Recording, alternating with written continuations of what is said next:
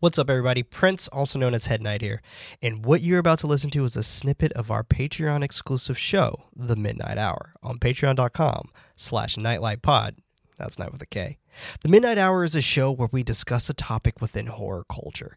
It could either be about ghosts, demons, haunted objects, or whatever conjures up in our mind.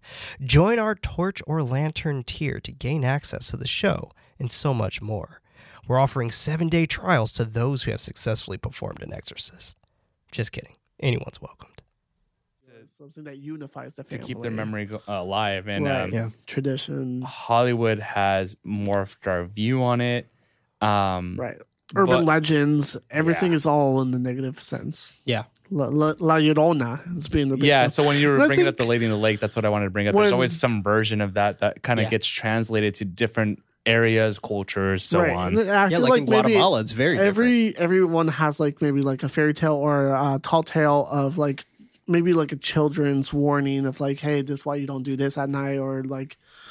So um, I- yeah, it's weird. I'm glad you brought that up, and this is what I was going to follow up with. Is I think these Hollywood stories though are tr- trying to express their own message of maybe giving it a a, a, a message of a warning, right? That Right. like it's respect the spiritual world. not only that, but like it's you need to find closure and you need to move on with your life because you know, Right. uh, unfortunately, it, it's hard to grieve with the loss of someone. But if you if you devote too much to to loss and grief, you can drown in it and suffer from it. You won't find the love. You'll just find Exactly. the pain. And and these movies almost reflect that like the dark side of you kind of diving in too much into that Right. and not being accepting to move on. Um, so I think that's a way that we can look at it. But.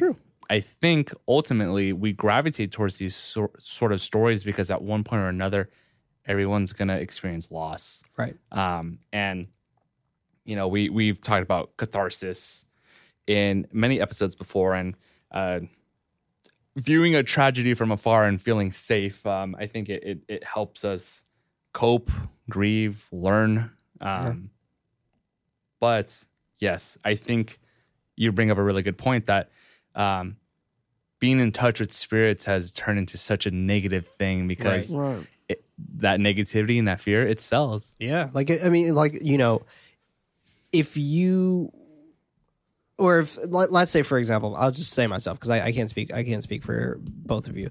But if I were to tell my aunt that I was looking more into tarot cards or wanting to experience more with uh uh, the other side the spiritual side of things and and, and wanting to communicate with uh, spirits or whatever she would lose her shit she would lose her mind Interesting. and it you know like that would scare her Right. Tarot cards for me have very much been positive a part of my life growing up, and Huh. even in recent years.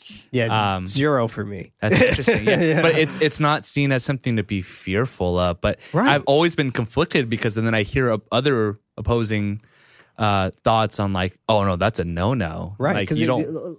they'll consider it like wicca or whatever Yeah. which is totally fine because wicca's a religion Yeah. Right. like that's not that's not a cult that's a, that's religion and on on top of that it's not wicca like, so you know it's it's just it's fascinating to see uh that be something that uh you know us as humans find to be not, I wouldn't say attractive, but an interest in. Like some people are more interested in um, things like that than others.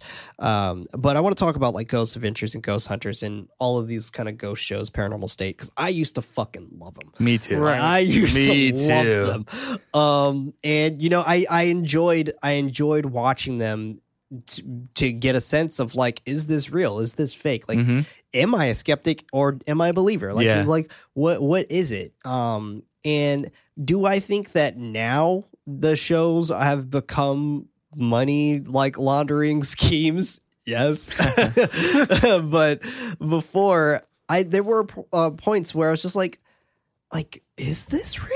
Right. You know, like there would be certain things, but as technology has grown, Yes. and as editing has grown and things like that, like it's very easy to fake things, and to make it more real is to make things not happen.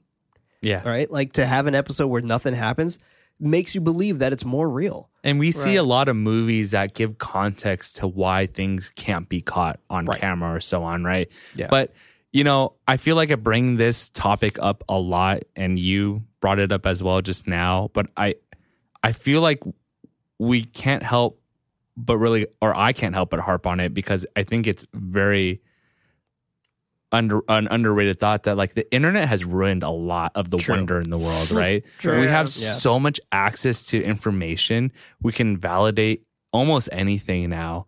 And as silly as it sounds, but like 20 years ago, when I would imagine most of us were probably watching these like ghost shows as a kid, Yeah.